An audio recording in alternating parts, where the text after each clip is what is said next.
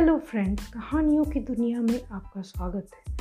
मैं निमिषा, आपके लिए लेकर आई हूँ एक नई कहानी, गुप्ता जी के बेटे की मुँह दिखाई। तो चलिए शुरू करते हैं। अरे वाह, आज तो गुप्ता जी के बेटे को लड़की वाले देखने आ रहे हैं। वो भी अपनी लड़की के साथ। कहते हुए शर्मा जी ने गुप्ता जी की पीठ थपथपाई। पर गुप्ता जी बिना किसी जवाब के थोड़े अनमने से वहाँ से निकल गए। गेट के पास ही सुनीता आंटी ने मम्मी को रोक लिया और सवालों की झड़ी लगा दी। क्यों बहन जी? लड़की ज़्यादा पढ़ी लिखी है क्या? ऐसे कम तो हमारा शशांक भी नहीं है किसी से। या ज़्यादा पैसे वाले लोग हैं। नहीं, मेरा मतलब दहेज से नहीं था। ऐसी कोई बात नहीं है बहन जी। वो तो मम्मी कह ही रही थी कि अचानक उनके फ़ोन की घंटी बज गई। हाँ जी हाँ जी, कहाँ तक पहुँचे आप लोग?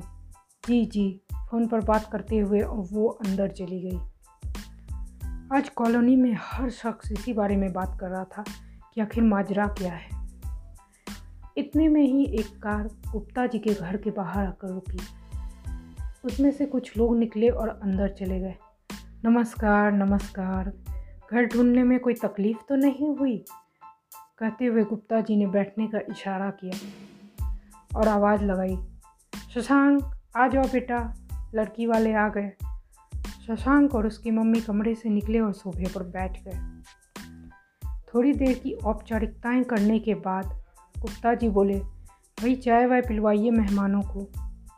और कहते हुए शशांक की मम्मी के पीछे पीछे रसोई में चले गए। निशिका और उसकी मम्मी एक सोफे पर बैठे थे। तो शशांक और निशिका के पापा दूसरे पर। और बताओ बेटा, क्या नाम है? कहते हुए उन्होंने बोलना शुरू किया। जी, शशांक, धीमी सी आवाज़ आई।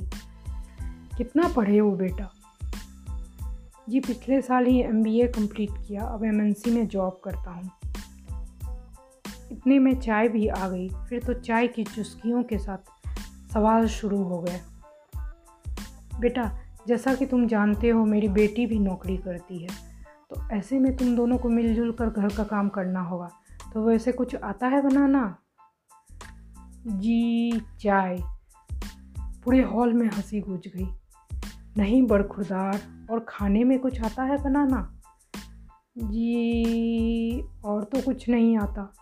शशांक ने सकुचाते हुए हुए कहा। पर मैं सीख लूँगा। अच्छी बात है, उसकी ज़रूरत तो है ही। कल को निशिका ऑफ़िस से देर से आए और उसे परेशान नहीं होना पड़ेगा। दोनों मिलकर सब संभाल लोगे। कहते हुए निशिका के पापा ने कप मेज पर रखा और पूछा, भविष्य में बच्चों के कारण अगर किसी को काम छोड़ना पड़े तो कौन होगा वो? जी, ये तो उस समय की स्थिति पर निर्भर करेगा। कहते ही शशांक ने गर्दन झुका ली और घबराहट में पसीने से तर हो गया। अचानक उसे ऐसा लगा जैसे कोई उसे ज़ोर ज़ोर से हिला रहा हो। उठो उठो जल्दी, फिर निशिका के घर भी जाना है। ओह, ये सपना था, कहते हुए उसने आँखें खोली। सपना? कौन सा सपना? ये क्या शशांक, तुम्हें इतना पसीना? मम्मी ने शशांक के सर पर हाथ फेरते हुए कहा हाँ वो सपने में शशांक बोलते बोलते चुप हो गया। फिर मम्मी बोल पड़ी, डरावना था क्या? नहीं नहीं, मम्मी के, नहीं नहीं, मम्मी, कहते हुए उसने मम्मी का हाथ पकड़ लिया और कहा, मम्मी, आज क्यों ना हम निशिका को देखने की बजाय उससे मिलने जाएँ? क्या फ़र्क है दोनों में? नहीं, है मम्मी। आप उन्हें फ़ोन करके कहकर तो देखिए कि आज हम लड़की देखने नहीं, उससे मिलने आएँगे। और उससे कुछ पूछने की बजाय उससे बात करेंगे और जानने की कोशिश करेंगे कि उसकी पसंद नापसंद क्या है, उसका स्वभाव कैसा है, उसके शौक़ क्या क्या हैं। और रिश्ता चाहे हो या ना हो आप निशिका को बिल्कुल भी इसका दोष नहीं देंगी। हाँ बाबा हाँ कहते हुए मम्मी फ़ोन करने चली गई। सच, आज शशांक समझ पा रहा था उस डर को, जो हर लड़की को लड़के वालों से होता है। कितना अच्छा हो, अगर हम बस ये सोच लें कि हमें घर के लिए कोई कर्मचारी नहीं, बल्कि एक नया सदस्य लाना है।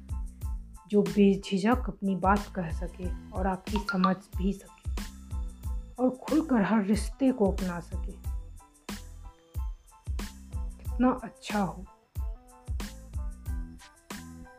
तो चलिए, हमारी कहानी यहाँ पे ख़त्म होती है। तो कल मिलूँगी फिर एक नई कहानी के साथ। तब तक के लिए good night tata bye bye take care